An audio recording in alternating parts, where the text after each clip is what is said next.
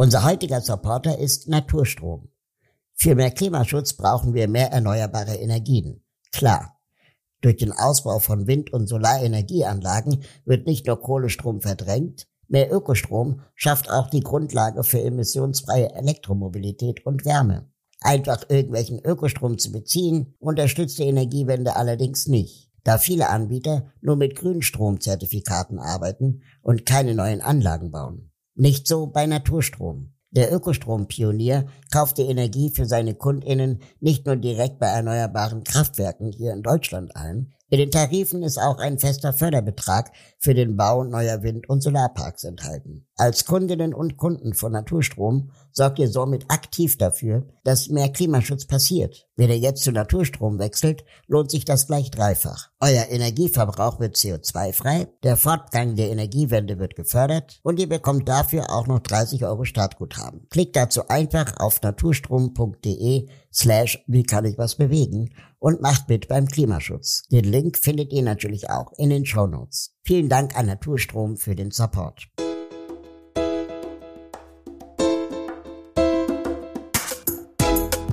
Eigentlich war Wahlkampf mal so gedacht als Wettkampf der besten politischen Ideen und mittlerweile gibt es fast gar keine politischen Ideen mehr. Wie kann ich was bewegen? Ist ein Podcast von Mit Vergnügen. Mein Name ist Raul Krauthausen. Ich bin politischer Aktivist. Mich interessiert, wie wird aus politischem Protest politisches Handeln? Was wirkt? Wie kann ich als Einzelner Einfluss nehmen? Wie kann ich etwas bewegen? Das frage ich in diesem Podcast Deutschlands bekannteste Aktivistinnen und Aktivisten.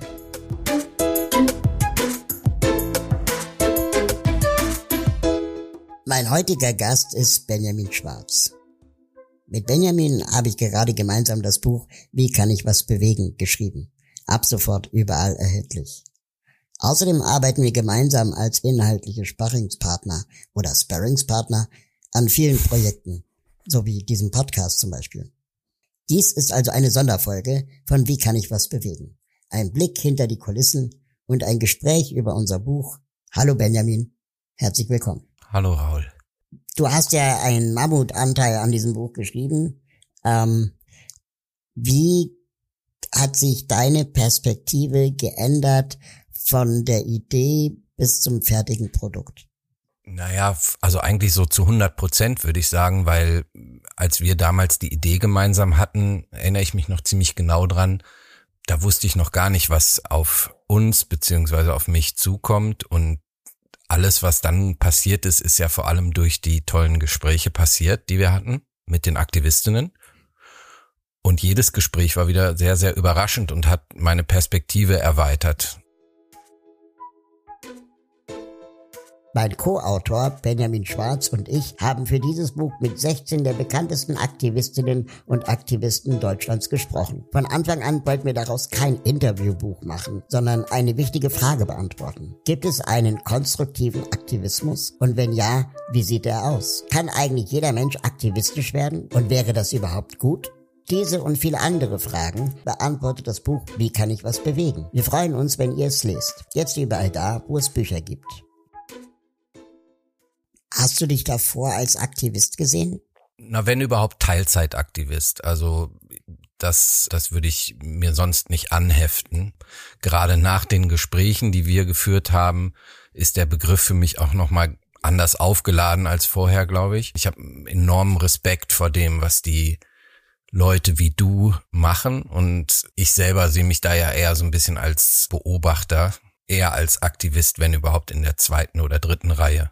Auch nach dem Schreiben des Buches? Ja, schon. Also ich meine, die Identifikation ist natürlich gewachsen. Also das auf jeden Fall. Ich, wenn man dann sich so in die Menschen reindenkt und in die Themen reindenkt, dann identifiziert man sich, glaube ich, auch stärker. Und ich habe natürlich auch meine Themen, für die ich mich stark mache, privat. Nur ich habe, wie gesagt, auch gemerkt, was bedeutet denn das eigentlich so als Aktivist zu arbeiten? Und die, die Leute, die wir gesprochen haben, die investieren so viel Zeit und Arbeitskraft da rein und leisten da so viel. Da bin ich noch nicht, aber vielleicht komme ich da ja noch hin.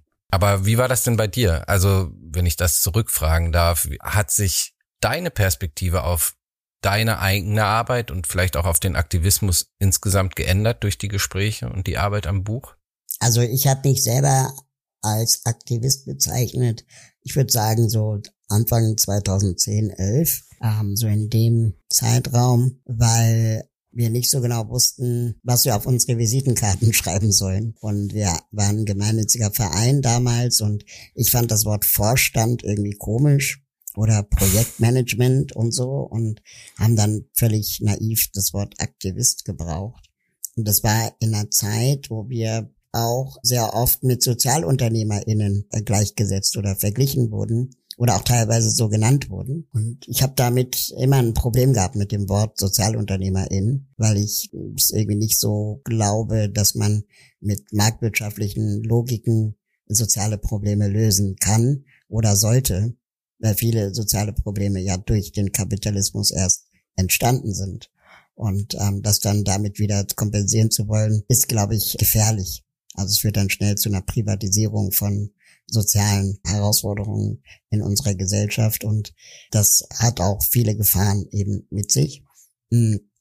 Und jetzt durch die Gespräche habe ich halt gemerkt, dass ich mit dieser Idee und mit dieser Sorge nicht alleine war und auch nicht alleine bin und dass ich sehr viel Bestätigung für diese Angst fand und gleichzeitig auch ja froh bin, dass das Gefühl, das ich hatte, gespiegelt wurde von eben anderen Aktivistinnen weil, wenn wir ehrlich sind, dann habe ich mit diesem Begriff gearbeitet und, und gespielt, ohne das wirklich, sagen wir mal, mit vielen Aktivistinnen vorher besprochen zu haben. Und es glaube, ich glaube, es fehlt auch so ein bisschen so eine Art Rahmen und Austausch von Aktivistinnen untereinander, die nicht in der Öffentlichkeit stattfinden, sondern eben ja, wie in einem Podcast oder auch in privaten Gesprächen, die wir ja auch hatten, die nicht aufgezeichnet wurden, um da nochmal hinter die Kulissen zu blicken. Und das ist total wichtig. Erinnerst du dich, was du für einen Aktivismusbegriff hattest zu der Zeit, als du das einfach auf deine Visitenkarte geschrieben hast? Was hast du gedacht, was ein Aktivist ist und was sozusagen vielleicht auch das gesellschaftliche Bild von einem Aktivisten ist? Also für mich war ein Aktivist immer jemand, der oder die wie bei Greenpeace mit irgendwelchen spektakulären Aktionen Aufmerksamkeit für das Thema gewinnt, ja. Also Transparente von, von einer Ölplattform herunterlassen oder mit Schlauchbooten ein Walfangschiff kapern und ändern. Das war für mich äh, die Reihenform des Aktivismus, wie ich es kannte. Und habe mich oft gefragt, warum es das im sozialen Bereich eigentlich so wenig gibt. Also im Umwelt- und Klimaschutzbereich gibt es das ja. Aber im sozialen Bereich war mir das so oft nicht, nicht ersichtlich. Natürlich über die letzten Jahre habe ich ganz viele Formen des sozialen Aktivismus auch kennengelernt. Auch großartige Initiativen und Aktionen vom Zentrum für politische Schönheit über die radikalen Töchter bis hin zu Aktivistinnen, die wie Carola Rakete völlig, völlig zufällig äh, in diese Rolle geraten. Und dass da natürlich genauso viel Potenzial und auch Öffentlichkeitswirksamkeit drin steckt. Das ähm, musste ich erst lernen. Wobei, als du jetzt gesagt hast, so Aktionen wie von Greenpeace und so weiter, musste ich natürlich sofort an eure Aktion denken im Bundesgesundheitsministerium, als ihr quasi das Ministerium am Tag der offenen Tür besetzt habt, um Jens Spahn damals zu einem Gespräch oder zu Verhandlungen zu zwingen das ist ja im Prinzip schon so eine Urreinform des Aktivismus gewesen, auch des zivilen Ungehorsams, oder nicht? Ja, ich würde sogar vielleicht früher anfangen, als wir uns 2016 damals ans Kanzleramt gekettet haben, beziehungsweise an den, ans Reichstagsufer, besser gesagt, um gegen das Bundesteilhabegesetz zu protestieren. Das war, glaube ich, die allererste Form meines aktivistischen Handelns draußen auf der Straße auch nicht wissen, was kommt, auch in Kauf zu nehmen, vielleicht verhaftet zu werden für diese Aktion. Das war für mich so auch ein ganz entscheidender und prägender Moment. Und jetzt in den letzten Tagen erst ähm, habe ich durch Gespräche gemerkt, dass ich ganz viele Behindertenrechtsaktivistinnen da erst enger kennengelernt habe. Also Konstantin Grosch, Anne Gersdorf und, und viele andere, mit denen ich bis heute eng zusammenarbeite, sind äh, dort erst zum ersten Mal in mein Leben getreten. Jetzt liegt das Schreiben von unserem Buch ja noch überhaupt nicht lange zurück für uns beide. Erinnerst du dich eigentlich noch, wie es genau dazu gekommen ist? Wir beide saßen in einem Café, da erinnere ich mich noch ganz genau, und waren ja am Anfang in Anführungsstrichen nur diese Sparringspartner, die so Ideen hin und her gespielt haben und wir sehr viel darüber nachgedacht haben, was, was könnte man gemeinsam an Projekten machen und du erzähltest von äh, der Aktion, die ihr gemacht habt mit Greta Thunberg, wo ihr diese äh, Videoreise äh, mit ihr mitbegleitet habt. Und da hatte ich dann sofort das Gefühl, dass du jemand bist, der versteht, worauf ich hinaus will mit meiner Frage, wie hat sich Aktivismus vielleicht verändert in den letzten Jahren und, und Jahrzehnten? Gibt es eine Form, die besser oder anders, also besser ist als eine andere? Und gibt es etwas, was vielleicht auch durch unsere Gesellschaft, die so stark auf Aufmerksamkeitsökonomie basiert, besser wirkt als andere. Und die Frage war ja am Anfang, äh, was wirkt? Ne? Oder wissen, was wirkt. Ich glaube, das war unsere erste Frage. Und haben dann aber eben gemerkt, naja, Wirkung ist ja auch nicht eindeutig. Was ist denn eine Wirkung? Wann wirkt was? Und ist diese Gefahr nicht auch groß, wenn man immer alles auf Impact-Messung auslegt? Liegt nicht auch in Kunst eine Wirkung? Und dann haben wir uns auf den Titel Wie kann ich was bewegen verständigt, weil das ein bisschen offener ist. Und ich glaube, unsere Ursprungsidee war mal eine Anleitung zum Aktivismus und ist dann zu einer Gedankenreise geworden durch die Köpfe von Aktivistinnen und Aktivisten und durch die Fragen, die wir gestellt haben, hoffen wir, kann sich vielleicht jeder und jede beim Lesen des Buches eigene Gedanken darüber machen, wie er oder sie jetzt äh, losgeht oder Lust, ja, anfängt. Ich erinnere mich daran, dass dass du mal zu mir gesagt hast, du möchtest gern so die Theorie des konstruktiven Aktivismus entwickeln und ich bei mir als Politikwissenschaftler regten sich dann so die mittlerweile etwas eingestaubten wissenschaftlichen Zellen gleich und ich habe überlegt, okay, jetzt entwickeln wir eine komplizierte Theorie und das kann auch sehr spannend sein und dann ist es ganz anders gekommen, dadurch, dass wir wie, wie du gesagt hast, mit den, mit den vielen Aktivistinnen sprechen konnten, was, glaube ich, eine tolle und sehr maßgebliche Idee war. Mir war vorher, wie gesagt, überhaupt nicht klar, wie vielfältig das wird und wie vielfältig diese, diese Felder sind von den verschiedenen Aktivistinnen, die wir gesprochen haben, von den Klimaaktivistinnen aus der ersten Reihe bis zu auch vor allem den Leuten, die so im Bereich Demokratie fördernde Maßnahmen arbeiten, wie halt Ali Jan oder Shai Hoffmann oder Sissi Leonard, die da ganz, ganz tolle Arbeit machen und ganz eigene Geschichten mitgebracht haben, die total faszinierend sind. Also alleine dieses ganze Thema Begegnung als aktivistisches Element und Gespräch, die Erzählungen von Shai zum, zum Thema Bus der Begegnung, das sind alles Sachen gewesen, die für mich auch neu waren und die mir unheimlich viel gegeben haben und auch, ja, wie du weißt, beim Schreiben das Ganze auch natürlich erleichtert haben, weil so viel Geschichte auch mit drin ist, so viele verschiedene Geschichten, die einfach auch toi toi toi Spaß machen beim Lesen und trotzdem aber auch inhaltlich was transportieren, nämlich genau, um da wieder drauf zurückzukommen, dieses Konstruktive. Der Begriff, den kann man ja auch kritisch sehen. Man kann ja sagen, muss immer alles konstruktiv sein und wir werfen ja auch im Buch die Frage auf, ist das überhaupt die Aufgabe von Aktivismus, konstruktiv zu sein und, und Lösungen anzubieten. Und ich will das jetzt das Ende des Buches nicht spoilern, glaube aber, dass, dass wir die Frage ganz gut beantworten damit. Oder wie siehst du das? Ja, ich glaube, so gut wie wir es halt konnten. Ich finde, und da äh, gut, dass du Schrei Hoffmann erwähnst, bei ihm hat mich äh, sehr beeindruckt auch diese permanente Grundzweifel an seinem, an seiner Arbeit. Also, ne, dass dieser Bus der Begegnung ja auch ähm, in ihm Zweifel ausgelöst haben, ob das überhaupt die richtige Form ist seines Engagements oder des Aktivismus. Und ich glaube, mit so einer Demut äh, sind wir auch in diesem Buch unterwegs, dass wir eben niemals behaupten würden, äh, wir hätten die Weisheit mit Löffeln, Löffeln gefressen und würden das jetzt wissen. Und so ist es.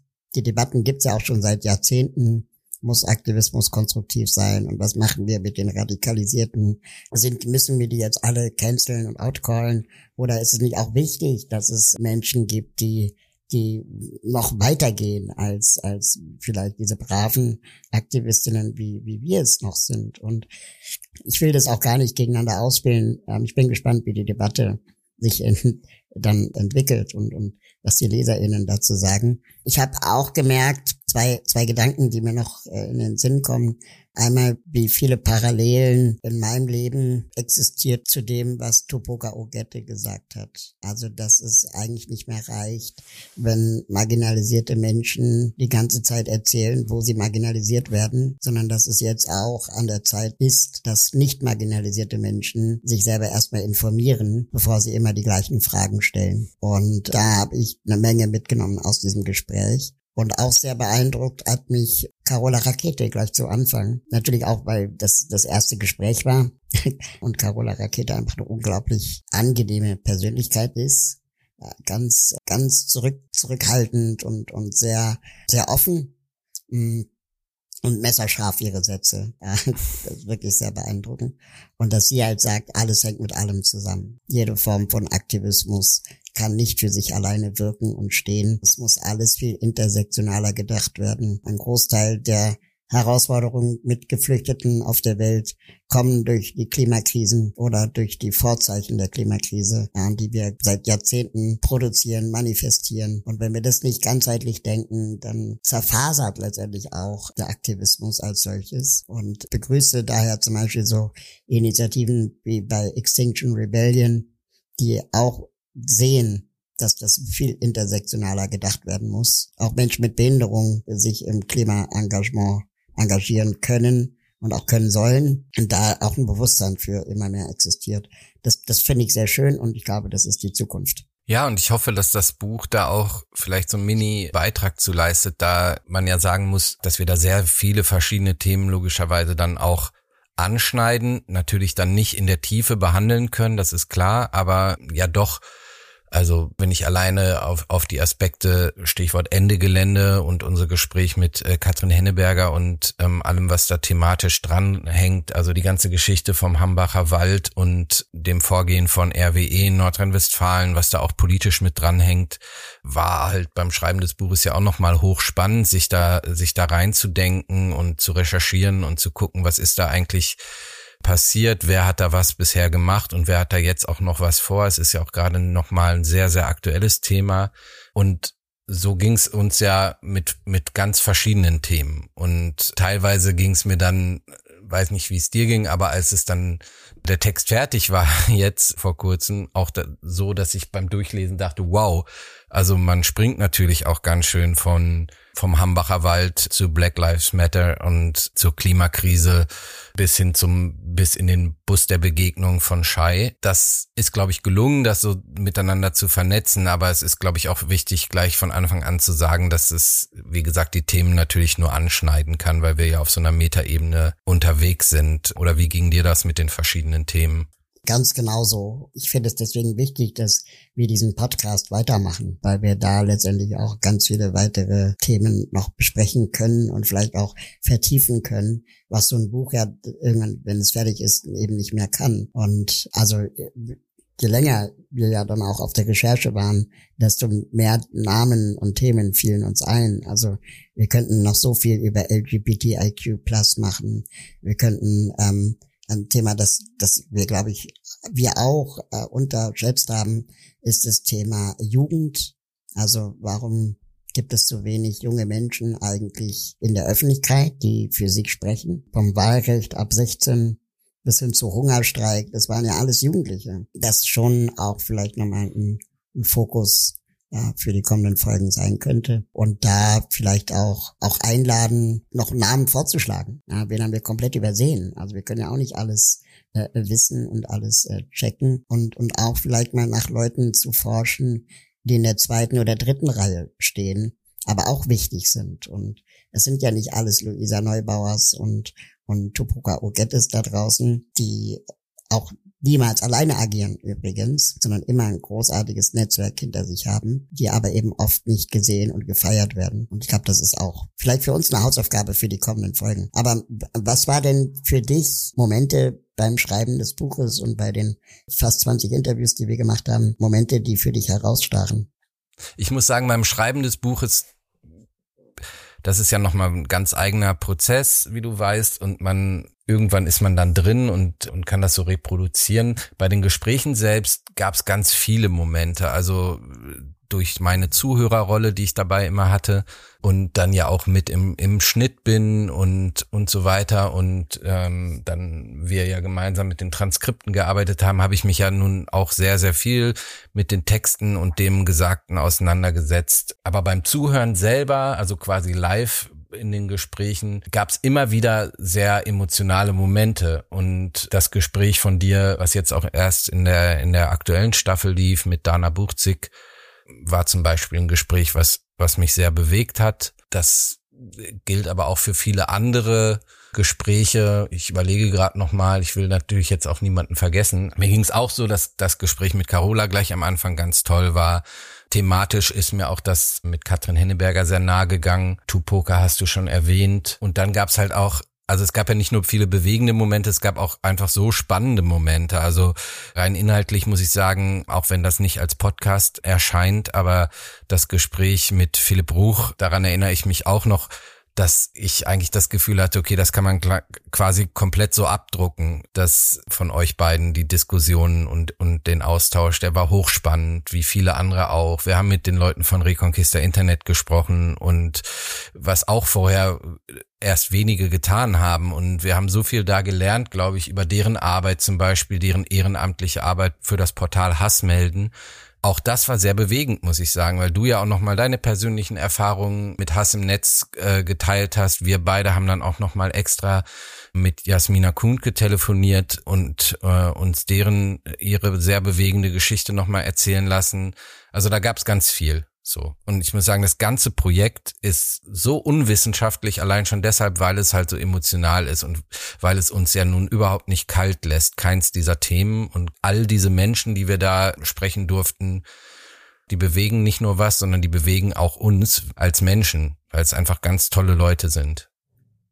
Was ich halt spannend finde und auch wirklich sehr, also mich macht das sehr demütig, wenn dann die Aktivistinnen, die auch Expertinnen sind in ihren Gebieten, erzählen, wie sie zu diesen Themen gekommen sind und was für Opfer sie gebracht haben auf diesem Weg dahin. Also Opfer in Anführungsstrichen, äh, weil jetzt bei, bei Gerhard Schick zum Beispiel, dass er seine politische Karriere da äh, für äh, aufgegeben hat, weil er gesagt hat, er hat verstanden, dass er mit dem Wissen, das er hat und mit der ähm, Rolle, die er hat als Finanzexperte bei den Grünen, die Idee, die er hat, nämlich die äh, Finanzwende-Organisation zu gründen, die von außen auf den Finanzsektor schaut, nicht umsetzen können wird.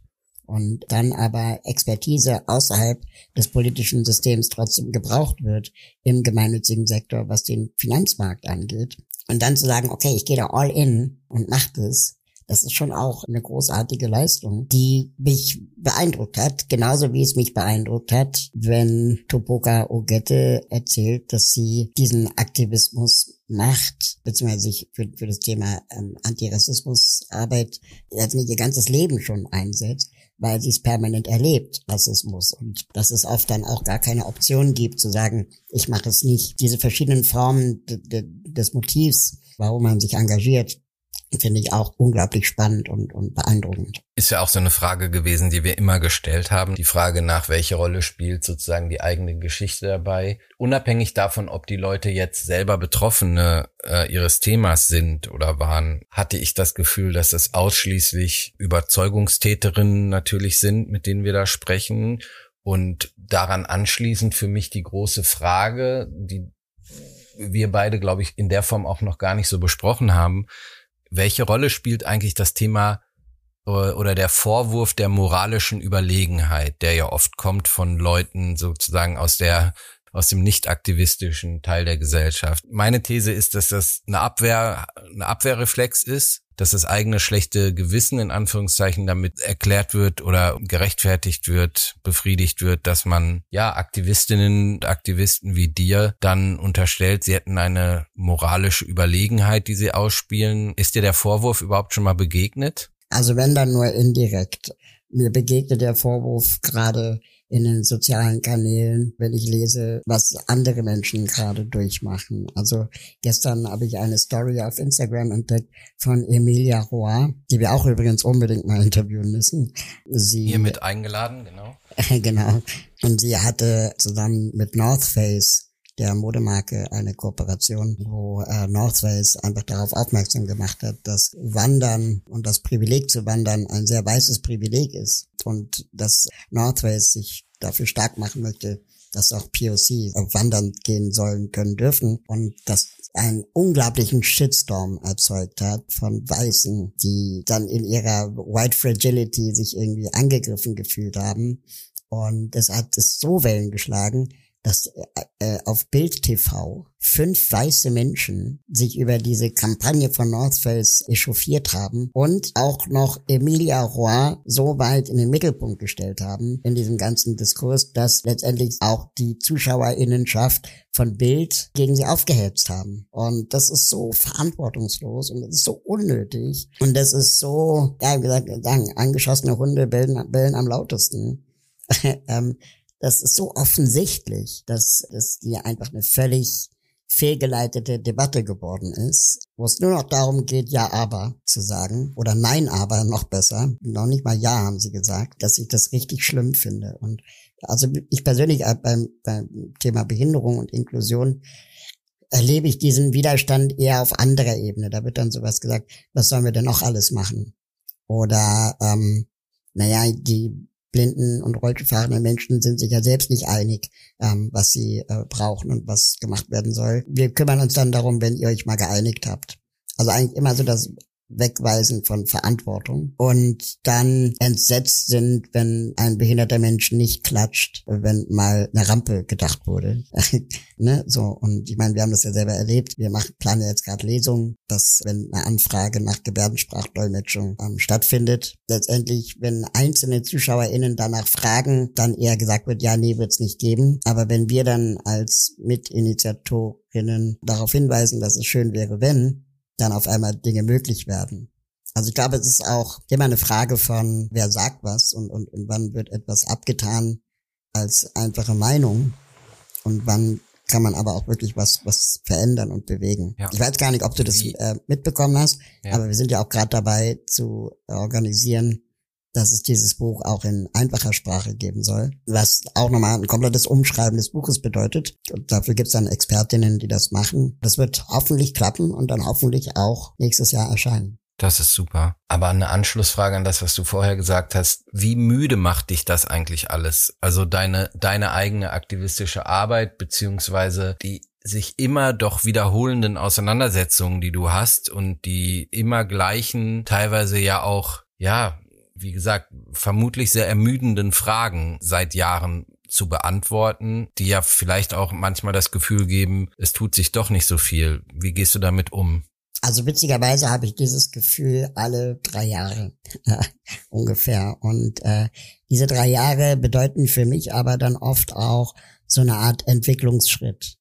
Also ich stelle dann plötzlich andere Fragen oder ich lerne Leute kennen, die mir dann neue Perspektiven aufzeigen. Und also eine letzte wichtige Erkenntnis von mir war, dass wir nicht mehr über die Barrieren in den Köpfen reden sollten, sondern dass es wirklich darum geht, real existierende Barrieren, sei es bürokratischer Natur oder baulicher Natur oder juristischer Natur, zu beseitigen und nicht immer nur in so einem Freiwilligkeitsmodus zu bleiben, in dem man Barrieren in den Köpfen senkt, sondern dass wir jetzt wirklich zu einer Rechtsdurchsetzung kommen sollten, weil dann, und das haben uns ja auch die anderen Aktivistinnen alle bestätigt, nur dann verändert sich was, wenn es Gesetz wird, wenn man dafür klagen kann oder dagegen klagen kann. Wenn die Politik das nicht selber hinbekommt, muss man halt klagen. Und gerade im Bereich Inklusion ist es noch alles sehr jung. Sowohl die Rechtsprechung die Gesetzgebung als auch die Erfahrung und natürlich auch sehr knapp die Ressource Geld. Also wenn man klagt, braucht man Geld, nicht nur für die AnwältInnen, sondern eben auch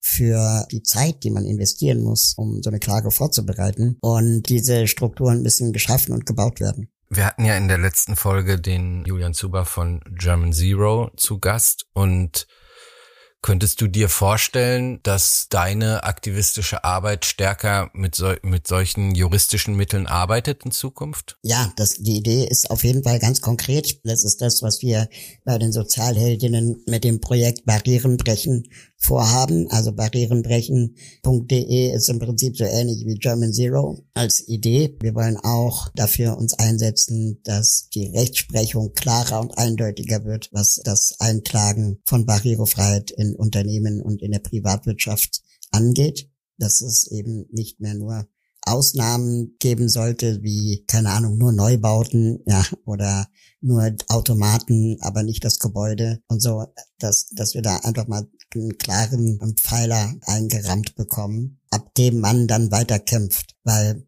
inspiriert dazu hat mich einmal German Zero, aber hat mich auch Kybra Gümüşay im Übrigen, die wir auch gerne mal einladen müssten in diesem Podcast. Und die habe ich mal getroffen und sie hat erzählt, dass sie keine Lust mehr hat, immer die Arbeit zu machen, die nicht-Betroffene zerstören, dann das wieder aufzubauen, also die intellektuelle Putzkraft zu sein, wie sie das genannt hat, sondern dass sie auch dazu übergehen möchte, eigene Projekte zu gestalten und auch eigene Themen zu setzen.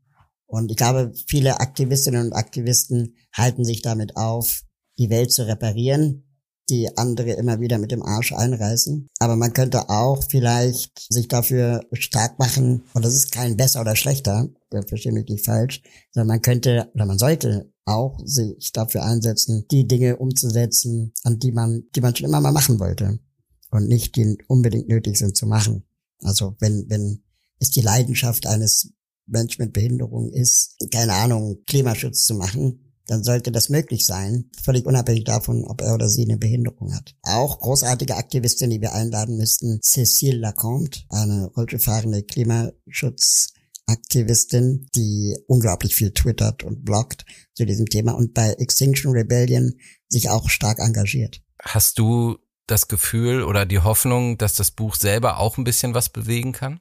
Ja und nein. Ja, weil ich glaube, das ist wirklich eine ganz spannende äh, Ansammlung von, von Gesprächen und Interviews geworden ist mit ähm, Expertinnen, die wirklich was zu sagen haben, also was zu erzählen haben, nicht nur zu sagen, sondern auch zu erzählen. Und nein, weil es so viele Bücher gibt, die alle den Anspruch haben, irgendwas zu verändern und zu bewegen, dass ähm, es vielleicht auch naiv wäre zu glauben, wir könnten da jetzt den ultimativen Beitrag leisten. Es ist vieles gesagt geworden, auch schon vorher. Und es wird auch vieles nach uns nochmal gesagt werden. Aber ich glaube, es ist eine, eine, eine gute Lektüre für den, für den tieferen Einblick in Deutschlands Aktivismusbubble im ja, Anfang des 21. Jahrhunderts. Hast, hast du eine Lieblingsstelle schon oder noch nicht? Also, ich habe meine Liebling Lieblingsstelle ist im Buch die, wo wir über Pseudopartizipation nachdenken. Also, dass auch ganz viel zu so einer Art Folklore verkommen ist, was Bürgerbeteiligung angeht und und und auch ähm, Anhörungen von irgendwelchen Verbänden und so, dass da eine Menge Frustration entsteht und entstanden ist, weil viele Initiativen, wie ich sie kenne, und auch viele Menschen mit Behinderung und auch Aktivistinnen ohne Behinderung, wie ich sie kenne, das Gefühl haben, das wird alles nicht mehr ernst genommen was da aus der Zivilgesellschaft eingegeben wird an die Politik. Und dass das mal jemand benennt, und wir nannten das ja Pseudopartizipation, ist, glaube ich, schon in diesem Buch einzigartig noch. Und ich hoffe, dass wir da Strategien entwickeln als Gesellschaft, um da wieder auch mehr Vertrauen in beide Seiten zu gewinnen. Also die BürgerInnen mehr Vertrauen der Politik gegenüber aber auch die Politik gegenüber der Bevölkerung und dass sich diese Welten nicht noch weiter ausdifferenzieren. Ja, da äh, und bei geht dir? mir ähnlich. Ich finde es auch eine wichtige Stelle und vor allem auch ein wichtiges Thema wenn man sich anguckt, wo überall Partizipation draufsteht und wenn man ein bisschen Einblick in politisches Geschäft bekommt, dann merkt, dass das oft halt tatsächlich auch nicht mehr ist als ein Häkchen, was gemacht wird auf einer, auf einer Liste von Sachen, die erledigt werden müssen und mehr Bedeutung bekommt dann die Stimme der Bürgerinnen und Bürger nicht, ist das sehr frustrierend. Was die Lieblingsstelle im Buch angeht, eure Besetzung des Gesundheitsministeriums ist sicherlich auch zumindest beim Hinterherlesen eine sehr humorvolle zum Teil, auch wenn das Ende leider ja nicht so gut gewesen ist. Und dann gibt es, ja, wie gesagt, hochemotionale Stellen, die Erfahrungen von, von Katrin bei Ende Gelände im Hambacher Wald, dann alles, was rund um Black Lives Matter beschrieben wird, ist sicherlich auch logischerweise hoch emotional und auch vielleicht auch nochmal interessant, das aus einer etwas anderen Perspektive dieses Mal zu betrachten als sonst ich hoffe, dass uns das gelungen ist. Und ja, worüber wir auch noch nicht gesprochen haben und was auch lustig ist, weil wir vorhin kurz überlegt haben, unsere ersten Gespräche und so weiter. Ein Thema, was uns beide begleitet, seit wir miteinander diesen Diskurs führen, ist Olympia gewesen und alles, was da um die geplante Aktion im Olympiastadion mit vor allem Petitionen ähm, passieren sollte in unserem ersten Gespräch hatten wir, haben wir schon darüber geredet und es hat sich quasi bis zum Buch als Thema gehalten zwischen uns beiden und das ist für mich auch eine Stelle im Buch, die sehr wichtig ist, weil sie, glaube ich, auch eine Betrachtung liefert dieses Themas, die ich zumindest vorher noch nie so irgendwo gelesen habe. Das ist wahr. Das ist wirklich so wie so eine Art roter Faden, der, der sich irgendwie durch die auch alle Gespräche gezogen hat. Und ähm, ich hoffe, wir treten damit äh, niemandem auf, auf den Schlips oder so, dass, dass das irgendwie immer mal wieder Thema war und, und auch diese ganzen Konflikte, die, die wir versucht haben auch darzulegen mit dem Hipstertum und mit dem, äh, ist es der Ausverkauf von Aktivismus und so. Aber gleichzeitig auch die Ernsthaftigkeit, mit der äh, Waldemar und Philipp irgendwie da eingetreten sind, auch irgendwie abzubilden. Die, äh, ja, es ist ein spannendes Spannungsfeld, sagen wir mal so. Und ich glaube, das ist vielleicht auch ein guter Anlass gewesen, um, um das zu diskutieren. Und die, also ich kenne Philipp und Waldemar ähm, jetzt auch nach, während des Schreibens und nach dem Schreiben des Buches habe ich sie auch weiter kennengelernt. Und ich nehme ihn auch immer mehr ab, die Reise, die sie gemacht haben. Also das ist jetzt nicht professionelle Kommunikation gewesen, wie sie das Ganze gemanagt haben, um aus dieser Krise rauszukommen, ja, sondern es ist eine wirkliche, ehrliche Reise von zwei Männern, die am Anfang, wie sie selber sagen, naiv gestartet sind. Und das mal zu sehen und auch sehen zu können und das auch äh, so viel Ehrlichkeit auch kommuniziert zu bekommen von denen aus, ähm, auch in den Gesprächen, die ich mit denen dann noch geführt habe, ist mehr und, und authentischer als das, was ihnen unterstellt wird. Das muss man ganz klar sagen. Mm, und ich finde, und da hat mir auch das Gespräch mit Dana Buchzig so gut getan, ich finde, dass wir auch Gefahr laufen als Gesellschaft, dass wir sehr schnell urteilen über andere und dann auch den Diskurs gar nicht mehr wollen und gar nicht mehr zulassen, auch wenn die Motive ehrlich gemeint sind. Und natürlich muss man nicht alles neu diskutieren. Also ich diskutiere nicht, ob es Rassismus gegen Weiße gibt, weil den gibt es nicht. Ich diskutiere auch nicht, ob es, keine Ahnung, Rassismus in der Polizei gibt. Ja, das diskutiere ich nicht, weil das ist einfach Fakt, weil unsere Gesellschaft rassistisch ist. Aber ich diskutiere gerne, ob so etwas wie Olympia nicht auch eine große Chance gewesen wäre, um ein Vorbild zu sein für andere Aktionen, die dem nachkommen. Leider und vielleicht auch zum Glück hat Corona einen, einen Strich durch die Rechnung gemacht. Aber ich hätte es gerne erlebt. Und ich glaube, die beiden auch.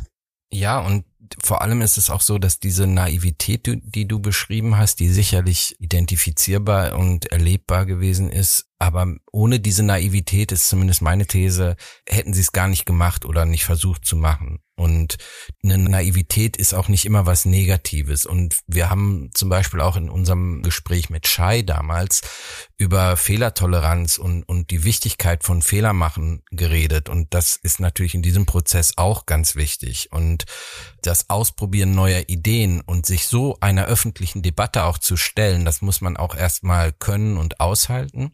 Da habe ich großen Respekt vor. Und auch Waldemar habe ich vor allem in unserem Gespräch als sehr selbstkritisch und reflektierend da wahrgenommen. Auch schon eigentlich während des Prozesses um Olympia herum. Das heißt, also Philipp habe ich da nicht so erlebt, das kann ich nicht so beurteilen, aber bei Waldemar ist mir das sehr positiv aufgefallen. Und wir haben ja auch mit Luisa Neubauer darüber gesprochen, die ja auch am Anfang bei Olympia beteiligt war selbst und das supportet hat. Und ich denke, das, was sie gesagt hat, hat es eigentlich sehr auf den Punkt gebracht. Es ist sehr viel leichter, eine Idee schlecht zu finden, als eine Idee gut zu finden.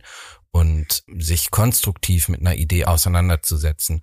Und was mich so gestört hat an, an der ganzen Olympiadebatte, da haben wir ja schon ein paar Mal drüber geredet im Privaten, wir beide, dass ist das hohe Maß an, an destruktiver Kritik. Also mhm. das, was du ja sicherlich auch gerade meintest. Also dass, dass man einfach so schnell urteilt und dann aber auch so destruktiv ist bei einem sehr offenen Prozess. Also ich meine, was haben die beiden gemacht? Sie haben das sozusagen der Öffentlichkeit präsentiert, ihre, ihre Idee, haben eine Bürgerver Bürgerinnenversammlung einberufen, an die, an der jeder und jede teilnehmen konnte.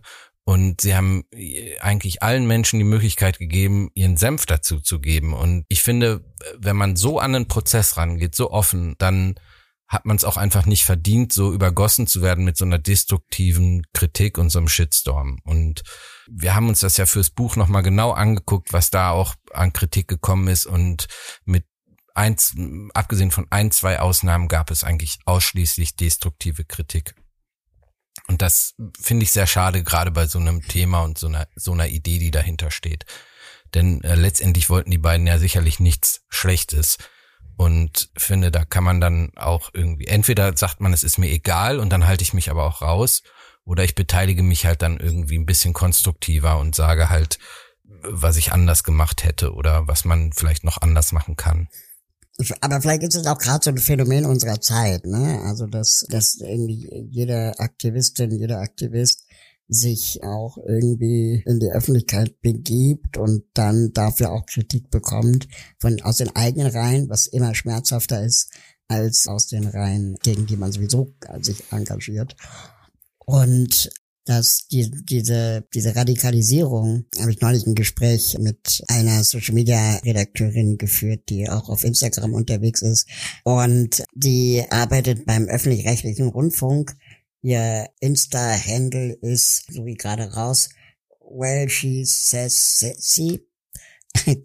Ida Marie heißt sie und äh, sie hatte eine Insta-Story gemacht über Cancel Culture und Call-out Culture und da erzählt sie auch, was das mit den Menschen macht, die gecancelt oder outgecallt werden. Und dass wir ja immer glauben, die andere Seite radikalisiert sich, also die Rechten zum Beispiel. Und in der Empörung darüber radikalisieren wir uns selbst und suchen dann letztendlich die, oft auch den nächsten Fehler. Das gibt ja auch viele, viele Untersuchungen, die das nahelegen. Ähm, Social Media Untersuchung. Gibt ja diese Netflix-Doku, das Social Media Dilemma, wo das auch nochmal erzählt und dargelegt wird. Und dass wir irgendwie verlernt haben, jemanden unter vier Augen beiseite zu nehmen und zu sagen, ey, das und das fand ich nicht so cool. Stattdessen twittern wir das laut rum und stellen jemanden an Pranger und bloß und wir erwarten dass er oder sie das schon längst hätte wissen können und müssen. Und viele wussten es nicht vorher. Und ich denke, wir sollten Menschen eigentlich erst dann in, zur Verantwortung ziehen, wenn sie einen Fehler zum zweiten oder dritten Mal machen, aber nicht beim ersten Mal. Und jeder sollte eine Chance bekommen zu lernen und vielleicht auch Zeit bekommen, das zu verstehen und zu verarbeiten. Und das ist mir so ein bisschen abhanden gekommen. Und ich schließe mich da auch selber mit ein. Also ich war auch lange mit dabei, öffentlich Dinge an Pranger zu stellen und auch Menschen an Pranger zu stellen wenn sie irgendwie behindertenfeindlich agiert haben oder wenn die Gelegenheit sich gerade bot. Ja, es, es gibt einem ja auch viel Anerkennung, wenn man darauf Likes bekommt und diese Empörungsmaschinerie äh, befeuert bekommt. Aber man muss grundsätzlich unterscheiden, ob man eine Marke kritisiert oder einen Menschen. Das ist zum Beispiel schon mal wichtig. Es ist leichter, keine Ahnung, eine, eine große Marke dafür zu kritisieren, dass sie Greenwashing macht oder Purplewashing oder ob ich einen Menschen dafür kritisiere, dass er wahrscheinlich auch ehrenamtlich da irgendwas getwittert hat äh, und dann so niederzubrüllen. Mm, und ich wünsche mir, dass wir da auch wieder mehr, wie nennt man das denn, mehr wohlgesonnen aufeinander zugehen. Also ich habe gesehen, dass Luisa Dallert öffentlich in einer Instagram-Story sagt, sie wird sich nicht mehr aktivistisch engagieren weil sie nur noch niedergebrüllt wird von Feministinnen, von Inklusionsaktivistinnen, von Menschen, die gegen Antirassismus sich einsetzen, weil es immer irgendetwas gibt, was sie übersehen hat oder nicht bedacht oder äh, falsch gemacht haben könnte. Und wenn sie sich nicht engagiert, dann ist es auch falsch, weil sie ihre Reichweite nicht nutzt und so weiter und so fort. Und, und sie gesagt hat, dass sie dann für sich die Entscheidung trifft, dann gar nichts mehr zu tun, aber sie dann auch darum bittet, dass man sie nicht mehr fragt, ob sie irgendeinen Inhalt teilen möge. Das ist krass. Der hat fast 500.000 FollowerInnen. Und die sind sicherlich tolle Menschen. Und Luisa Dallet ist bestimmt auch ein toller Mensch und erreicht sicherlich auch ganz andere Leute, als wir es in unserer aktivistischen Bubble jemals könnten. Und wenn wir da schon Verbündete, potenzielle Verbündete so verärgern oder verletzen oder auch einschüchtern, finde ich das gefährlich. Wie ist das für dich? Du hast diese, machst diese Erfahrung ja eigentlich andauernd, wie ich weiß. Also dass du innerhalb deiner Community, sage ich mal, und deiner Followerschaft, Followerinnenschaft stark kritisiert wirst schon für aus meiner Sicht zumindest Kleinigkeiten, kleinste Fehler. Da reicht ja ein falsches Wort in einem verlinkten Artikel, um dich da anzugreifen. Welchen Umgang hast du denn für dich damit gefunden? Also ich lese mir das alles durch und ich bin auch wirklich daran interessiert, besser zu werden. Ich möchte wirklich lernen, ich möchte wirklich verstehen. Ich habe nicht die Weisheit mit Löffeln gegessen und ich sehe die Punkte, die man kritisiert, auch inzwischen selber so als kritisierenswert. Zum Beispiel, dass Raul Krauthausen ständig der Go-To-Behinderte geworden ist für die Medien und sich zu jedem Thema äußert. Und ich sehe das. Ich wünschte mir auch, dass es viel mehr Aktivistinnen mit Behinderung gibt, die in den Medien Aufmerksamkeit bekommen. Die Kehrseite der Sache ist die, dass ich total viel dafür tue, um anderen Menschen mit Behinderung Sichtbarkeit zu geben, die aber oft von den Medien gar nicht eingelöst wird. Dann sehe ich auch die Kritik ganz klar, dass nur weil ich mich vielleicht im Bereich Behinderung auskenne, das nicht bedeutet, dass ich in anderen Bereichen total vogue bin dass ich auch da ganz viel lernen möchte. Aber ich lerne inzwischen zu differenzieren, zum Beispiel von wem kommt die Kritik. Ja, also kommt die Kritik von weißen, nicht behinderten heterosexuellen Benedikt, ja, oder kommt die Kritik von einer Person, die marginalisiert ist oder wurde. Und das kann man dann schon ein bisschen ernster nehmen. Und ich möchte eigentlich Fehler immer vermeiden und brauche deswegen die Hinweise darauf. Aber ich finde es immer cooler, wenn man mir das in der DM schreibt. Und ich habe auch für mich gelernt, nicht gleich mit Ja, aber zu antworten. und auch nicht in eine Verteidigungshaltung zu gehen, sondern dann auch darüber nachzudenken. Und ich erbitte mir dann aber auch die Nachdenkzeit. Also manchmal dauert es dann halt zwei Tage, bis ich darauf eine Antwort habe. Es heißt aber nicht zwei Tage ignoriert haben, sondern es heißt einfach zwei Tage darüber nachzudenken, um auch nicht gleich dem ersten Impuls zu verfallen des angeschossenen Hundes, wenn du verstehst, was ich meine. Und ich wünsche mir, dass wenn wir Leute kritisieren, wir denen auch die Zeit einräumen, darauf zu reagieren und, und mit dieser erstmal Verletzung auch umzugehen und das nicht gleich nochmal raufschlagen. Das ist nämlich auch irgendwie gefährlich. Und auch nicht noch andere Leute dazu hetzen, und dann noch mitmachen zu lassen und so. Ich finde einerseits ehrt dich natürlich diese Einsicht und ähm, ich finde es klingt auch erstmal nach einer sehr fairen Herangehensweise. Auf der anderen Seite würde ich aber auch sagen, dass es wichtig ist, seine eigene Rolle auch zu akzeptieren und ich finde auch nicht schlimm, wenn man so wie du so eine hervorgehobene Rolle hat, wenn man der äh, wenn ich das sagen darf, wie du es tust, auch gerecht wirst. Und es braucht ja auch solche Leute. Und wir haben gerade durch unsere Gespräche, finde ich auch, merkt man auch ganz doll, dass es, es braucht auch Leute, die in der ersten Reihe sind und die ihr Gesicht, also es ist ja auch nicht einfach, immer das Gesicht in der Öffentlichkeit zu zeigen und dadurch halt auch sozusagen so eine Projektionsfläche zu werden. Und ja, und auch dieses, was du sagst mit Go-To-Behinderter, ist ja auch keine einfache Rolle für dich. Es ist ja nicht nur ist ja nicht so, dass, dass das so unheimlich toll ist die ganze Zeit und dass das nicht mit Schwierigkeiten und vor allem Anstrengungen auch zu tun hat. Deswegen würde ich da bisschen widersprechen wollen und in der Bewertung, zumindest aus meiner Beobachtersicht, sagen, ich glaube, dass es durchaus, wie gesagt, so Leute brauchen in der ersten Reihe. Es ehrt dich, dass du da auch andere mit nach vorne holen willst und solltest du sicherlich auch weiter versuchen. Aber ich glaube, du darfst auch diese Rolle ruhig ruhig annehmen. Und ich meine, guck dir mal, wie gesagt, die Leute an, mit denen wir gesprochen haben. Ne? Luisa ist ja in einer ähnlichen Situation, die sicherlich auch sehr viel Kritik aus den internen Reihen abbekommt für ihre Prominenz, sagt sie ja auch. Und trotzdem muss man aber anerkennen, wie unglaublich wichtig das ist, was sie tut und was sie auch opfert dadurch. Also durch Prominenz hat ja auch immer eine riesige Schattenseite und es ist was, wo man ganz viel auch Opfer bringt. Allein schon der ganze Hass, der, der einem entgegenkommt als, als prominenter Aktivist oder Aktivistin, aber auch ja, es ist auch ein riesiger Aufwand und eine große Anstrengung, diese Rolle auszufüllen, glaube ich. Ja, deswegen an der Stelle kleiner Widerspruch zu dem, okay. obwohl ich natürlich verstehe, was du, was du sagst, ja. Aber ähm, genau. nochmal eine Frage an dich beim, beim Schreiben des Buches. Das ist ja jetzt das zweite Buch, das mit meinem Namen auf dem Cover stehend irgendwie in den Buchhandlungen dieser dieses Landes ähm, existiert und entsteht. Und wir, so ehrlich können wir ja sein. Du hast einfach mal ein Mammutanteil an diesem Buch geschrieben. Ich habe eher die Interviews geführt, mitgeführt, die du auch äh, mit vorbereitet hast und wir dann zusammen einfach in diese Gespräche gegangen sind und dann auch regelmäßig uns ausgetauscht haben, äh, was wir davon in das Buch machen und was nicht.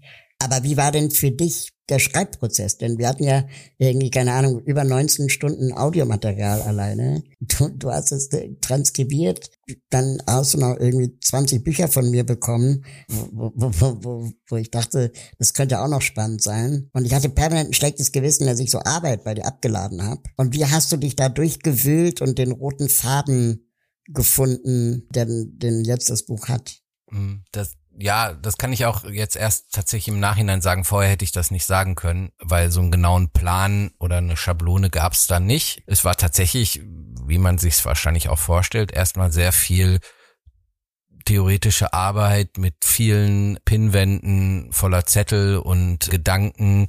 80 Prozent davon sind nicht im Buch gelandet. Und die Gespräche haben es natürlich einfacher gemacht. Die, das war einfach ein tolles Material, mit dem wir da arbeiten durften und ganz, ganz tolle Zitate, ganz tolle Geschichten, wie gesagt. Und das hat es sehr einfach gemacht.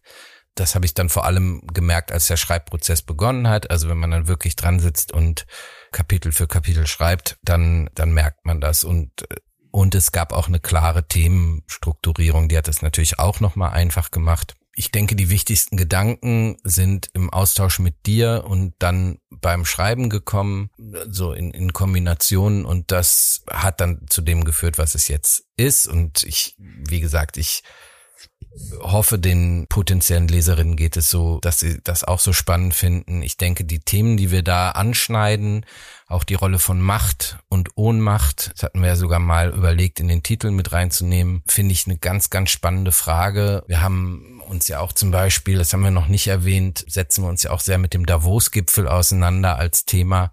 Mhm. Ähm, beim Thema Macht natürlich auch nochmal ganz spannend. Greta kommt viel im Buch vor. Es gibt, glaube ich, spannende Insichten sowohl aus dem Aktivismus als auch ein bisschen aus der Politik und der politischen Kommunikation.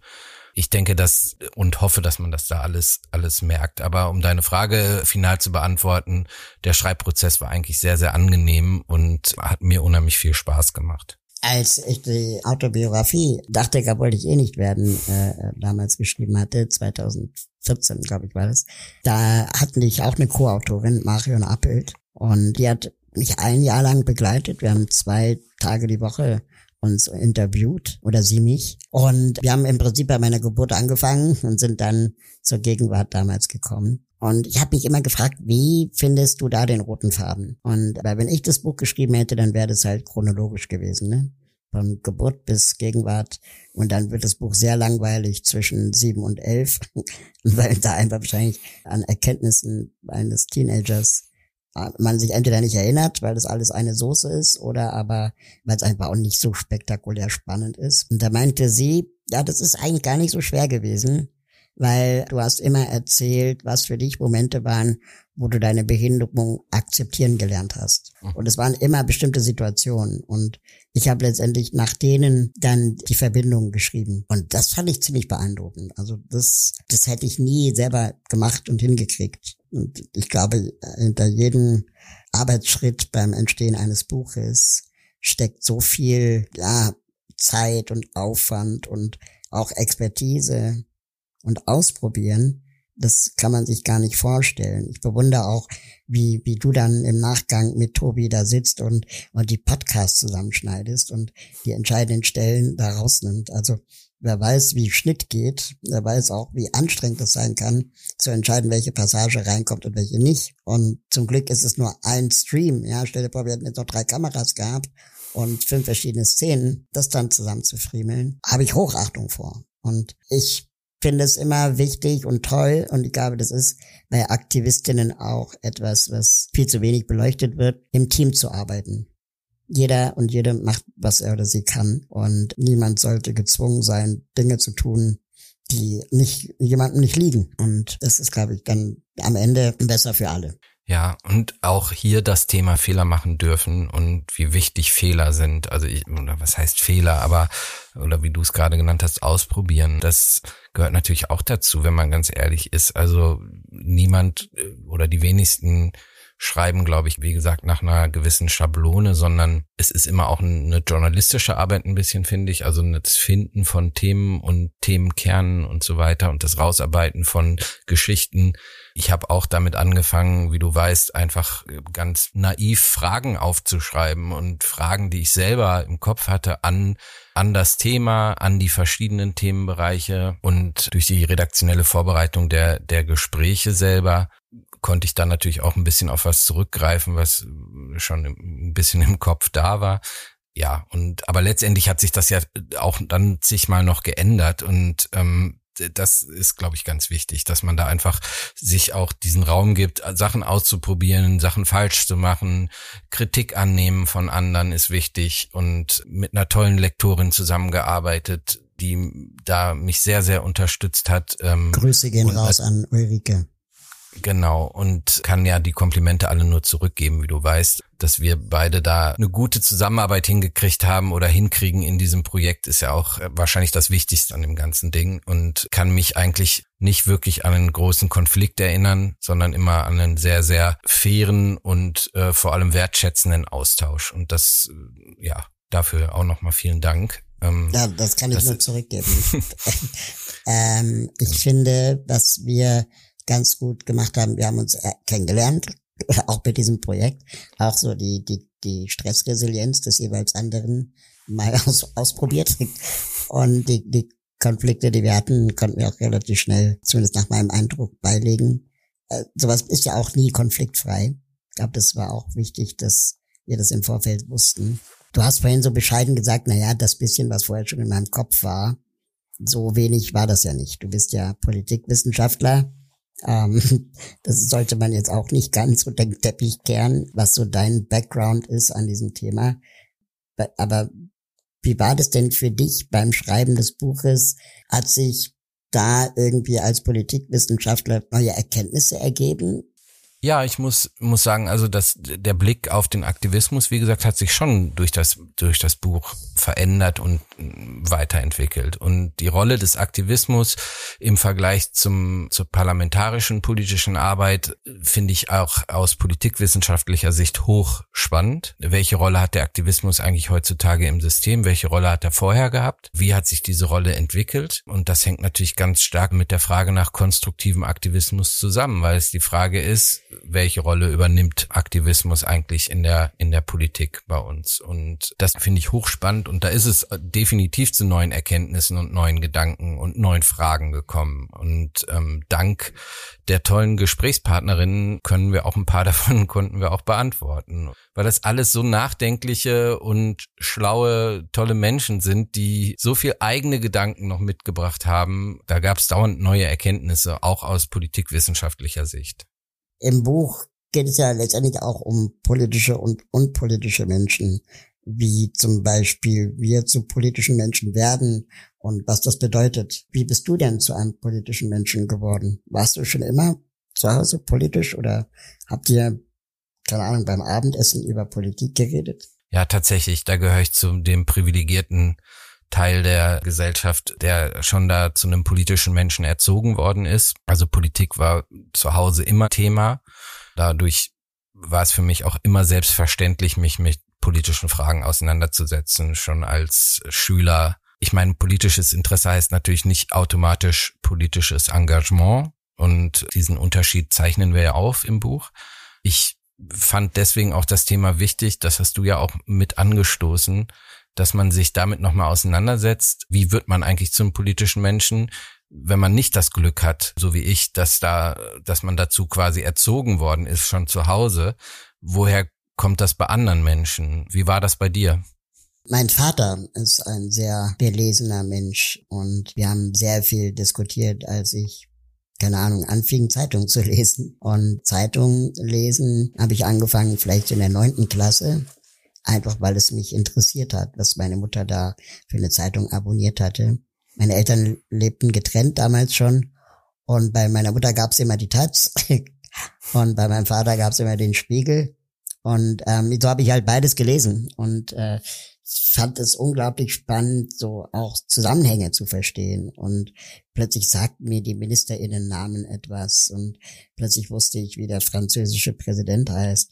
Ähm, und dann auch, das war auch der Grund, warum ich äh, als Leistungskurs in dem Abi dann äh, politische Weltkunde hatte. Und wir hatten einen fantastischen Lehrer, Klaus Brunswicker, Grüße gehen raus. Der war auch Schulrektor an der Schule und war unglaublich streng. Und der war aber so streng, dass er zu allen streng war und aber auch fair.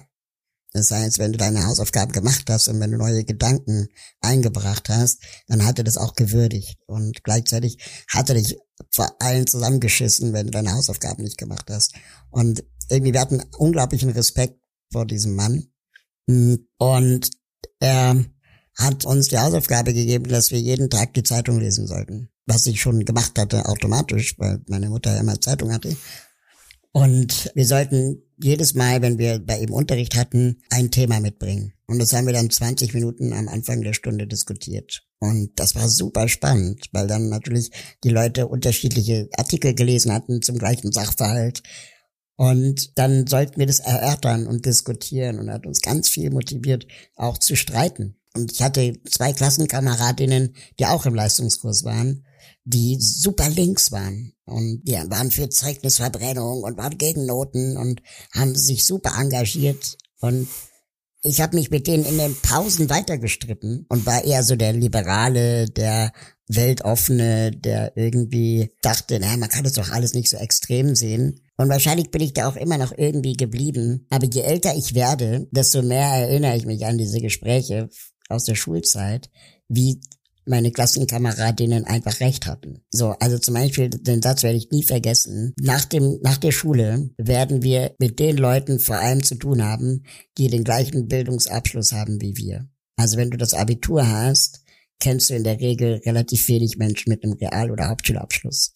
Und wenn du einen Hauptschulabschluss hast oder einen Realschulabschluss, kennst du in der Regel relativ wenig Menschen, die ein Abitur haben oder studiert haben. Also Verhältnis, im Verhältnis jeweils.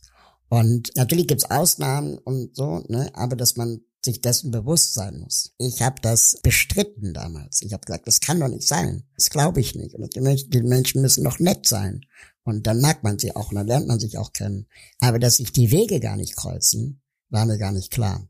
Außer bei Lidl an der Kasse oder so, ja, also in der, in der Form. Und daran erinnere ich mich so, so häufig zurück, weil ich mich bis heute ertappt fühle, wenn ich beobachte, mit wem ich größtenteils verkehre und mit wem ich Gespräche führe, mit wem ich mich treffe und mich gleichzeitig auch zunehmend solche Gespräche langweilen und nerven, weil ich möchte mehr Menschen kennenlernen, ich möchte noch mehr rausgehen in, in, in die Welt da draußen, aber mein Zeitbudget ist auch beschränkt und meine Flexibilität ist auch eingeschränkt, dass ich wahrscheinlich immer da unbefriedet sein werde. Unbefriedigt. Jetzt hast du gesagt, du hast immer die Taz gelesen, gezwungenermaßen. Was wäre denn gewesen, rein theoretisch, wenn deine Mutter die, nicht die Taz, sondern die FAZ im Abo gehabt hätte? Meinst du, du wärst heute politisch anders drauf? Ich glaube, also vielleicht in Nuancen, weil mir war ja schon auch klar, dass mit meiner Behinderung ich jetzt eher nicht im FAZ-Kosmos auftauche.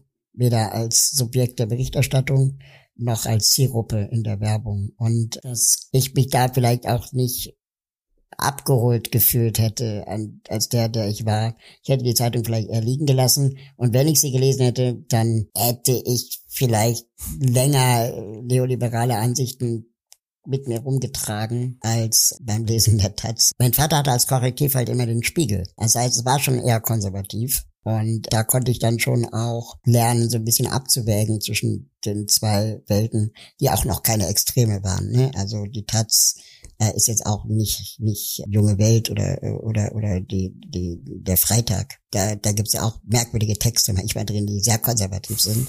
Und in der FAZ gibt's sicherlich auch gute Texte.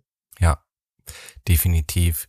Vielleicht als letzten Punkt, weil ich es einfach auch so lustig finde Unsere biografische Gemeinsamkeit ist ja der jeweils dunkle Punkt der Werbeagentur. Bei mir ist es ja so, dass ich auch viel in der in der politischen Kommunikation gearbeitet habe schon immer und aber nicht immer so überzeugt wie heute. Das heißt auch auch in Wahlkämpfen unterwegs war und so weiter. Wenn wir jetzt mal so auf den zurückliegenden Wahlkampf blicken. Gibt's da für dich eine Erkenntnis, die heraussticht? Wie hast du diesen Wahlkampf erlebt, so aus professioneller Sicht, was die politische Kommunikation angeht, was die Wahlwerbung angeht, was die öffentliche Wahrnehmung vielleicht auch von politischen Parteien und Personen angeht? Oh ja, also ich habe mir hoch und heilig geschworen, dass ich nie wieder Prognosen und Umfragen glaube, weil die SPD galt ja als abgeschrieben anderthalb Jahre lang äh, die Enttäuschung von der SPD, die auch zu Recht Enttäuschung ist, gar keine Frage.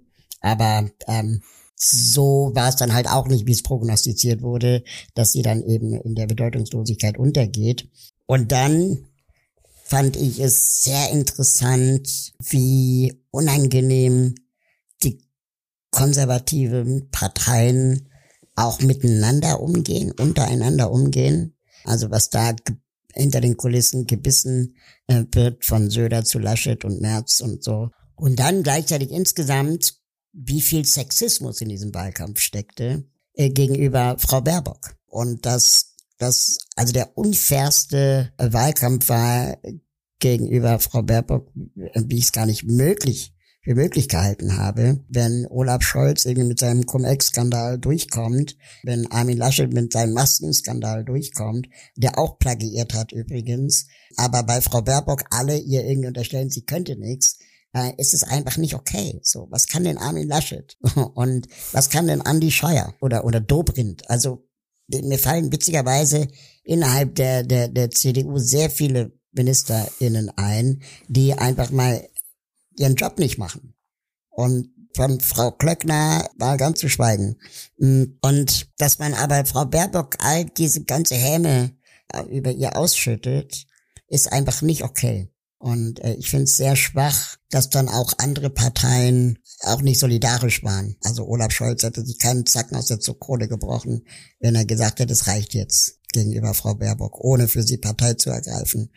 Also das ist einfach nicht okay. Ja. Ja, also zwei Gedanken dazu. Ich, ich denke, dass das eine, was du am Anfang gesagt hast, was die Umfragen angeht, da muss man halt berücksichtigen aus meiner Sicht, dass halt Umfragen auch Umfragen provozieren. Und das hat man, glaube ich, in diesem Wahlkampf sehr deutlich gesehen. Also bei allem Respekt, den du der SPD da entgegengebracht hast, viel haben sie ja dafür nicht getan, außer die Füße stillzuhalten. Was Und, auch super ähm, traurig ist übrigens, ne? Also ja, wenn du durch Nichthandeln genau, Wahlen gewinnen kannst, geht das meine ich halt. Nicht, ja. Genau, und im Prinzip haben sie letztendlich am Ende hat Olaf Scholz nur immer wieder von den Umfragen selber profitiert. Insofern sind Umfragen, wie du sagst, sowieso mit Vorsicht zu genießen und leider aber halt haben sie auch Einfluss auf die jeweiligen nachfolgenden Umfragen. Das ist das eine. Und das Thema, was die SPD angeht, geht mir genauso, wie du es gerade formuliert hast die Tatsache, dass man mit nichts aussagen und nichts tun eine Wahl dann am Ende gewinnt, im wahrsten Sinne des Wortes die Leute aus ihrer Sicht, glaube ich, einfach das, das geringste Übel wählen. Das finde ich, finde ich traurig. Das ist klar, jedes Wahlergebnis ist erstmal demokratisch und so weiter, aber es ist kein gutes Zeichen für eine politische Kultur, dass sich natürlich dadurch auch etwas entwickelt, was wir beobachten, was wir auch im Buch beschreiben, dass nämlich sich Politikerinnen und Politiker immer weniger trauen, Haltung anzunehmen, immer weniger trauen, konkret zu werden, so wie du es auch gerade beschrieben hast. Alles wird zur skandalösen Berichterstattung und das das geht nicht. Und dadurch passiert politisch auch zu wenig. Das muss man einfach mal so sagen. Jeder, der konkrete Ideen und Forderungen aufstellt, wird gleich an den Pranger gestellt. Und das eigentlich war Wahlkampf mal so gedacht, dass man halt das als Wettkampf der besten politischen Ideen und mittlerweile gibt es fast gar keine politischen Ideen mehr.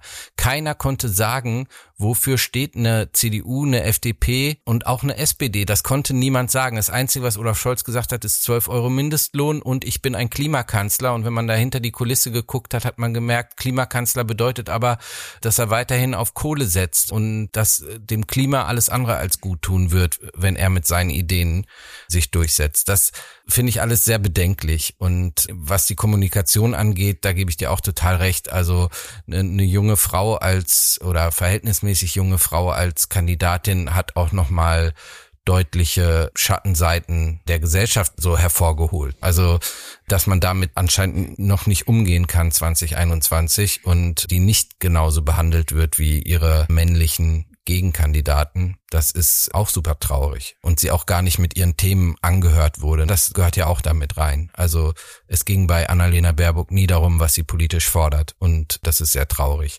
Wenn ich darf, doch noch eine Frage an dich ganz am Ende. Musste, musste ich daran denken, wir sind ja häufiger äh, gemeinsam in Kreuzberg am Ufer unterwegs gewesen, wenn es das Wetter zugelassen hat. Und Corona. Ja, da ist mir, genau da ist mir aufgefallen, dass es ja, also wie viele Menschen dich eigentlich anstarren, ansehen, auch ansprechen zum Teil oder über dich reden, so dass du es aber auch noch hören kannst. Das ist mir ganz stark aufgefallen und ich habe mich gefragt, wie stark merkst du das eigentlich noch und schaffst du das in irgendeinem Maße zu ignorieren? Und auch die Frage, trennst du das für dich, warum die Leute dich ansehen, ob die dich wegen deines Rollstuhls ansehen oder weil sie dich aus dem Fernsehen kennen? Ist das für dich ein merkbarer Unterschied? Also wenn die Leute mich aus dem Fernsehen kennen, dann sagen sie mir das. ähm, das heißt, äh, die meisten Leute gucken mich wahrscheinlich eher an, weil sie das Thema Behinderung in ihrem Leben selten haben. Und dann bin ich irgendwie eine faszinierende Erscheinung für viele. Mir fällt es immer dann auf, wenn ich mit meiner Partnerin unterwegs bin, die auch im Rollstuhl sitzt und wir dann gemeinsam angeguckt werden, weil ich selber sehe die Blicke, die mir gerichtet sind, gar nicht mehr. Aber ich sehe die Blicke, die uns beiden gerichtet sind. Und ich höre dann auch Kinder uns kommentieren, aber ich höre sie oft nicht kommentieren, wenn ich alleine durch die Stadt fahre. Ich glaube, ich habe dann einfach einen anderen Tunnelblick. Und was ich erstaunlich finde, dass Kinder, wenn ich mit meiner Partnerin unterwegs bin, immer mich kommentieren und nicht meine Partnerin. Also ich würde sagen, in mhm. 99 Prozent der Fällen. Und das liegt wahrscheinlich daran, dass ich wirklich im Vergleich zu anderen Menschen im Rollstuhl stärker auffalle. Und das dann auch eher den Leuten ins Auge sticht. Als Kind hat mich das mega gestört. Das fand ich mega unangenehm. Es gab Phasen in meinem Leben, wo ich ungern rausgegangen bin. Da gibt es auch immer noch so Phasen, je nachdem, wie, wie so meine eigene psychische Resilienz gerade ist. Aber ich versuche mich davon nicht so stark einschränken zu lassen. Und wenn Kinder uns beide kommentieren und sagen, oh, guck mal, der Mann ist aber klein, dann drehe ich mich inzwischen um und sage zu den Kindern, aber guck mal, sie ist auch klein. Und dann ähm, also mein damit meine Partnerin. Und dann lachen die Eltern immer, weil sie halt das einen witzigen äh, Dialog finden. Und was ich sehr schön finde, dass in unserer direkten Nachbarschaft, also ich würde mal sagen, ein, zwei Blocks da, wo ich wohne, in dem Bereich, wo man uns quasi kennt, da werden wir gar nicht mehr kommentiert und auch angeguckt. Im Gegenteil, man hört dann so im Hintergrund, wie dann Kinder einem anderen neuen Kind erklären, äh, wer wir sind, oder dass dann sie ganz normal grüßen, wie jeden anderen sie auch grüßen würden. Und das ist schön. Da hätte ich jetzt noch ganz, ganz viele Anschlussfragen, aber wir sind schon weit über der, über der Zeit, wie du weißt. Genau, wir reden sowieso weiter, nur dass die Leute es dann nicht mehr hören. genau. Ich fand es auf jeden Fall sehr schön, dass wir, wir beide uns hier mal dieses Forum geschnappt haben und uns unterhalten konnten. Und ich hoffe sehr, die Leute sehen das ähnlich und vor allem hat es vielleicht ein bisschen Lust aufs Buch gemacht. Das freut uns natürlich. Vor allem, wenn die Leute das lesen und ja, uns auch gerne sagen, was sie davon halten, was wir da so festgehalten haben. Bitte konstruktiv. genau. Bleibt konstruktiv.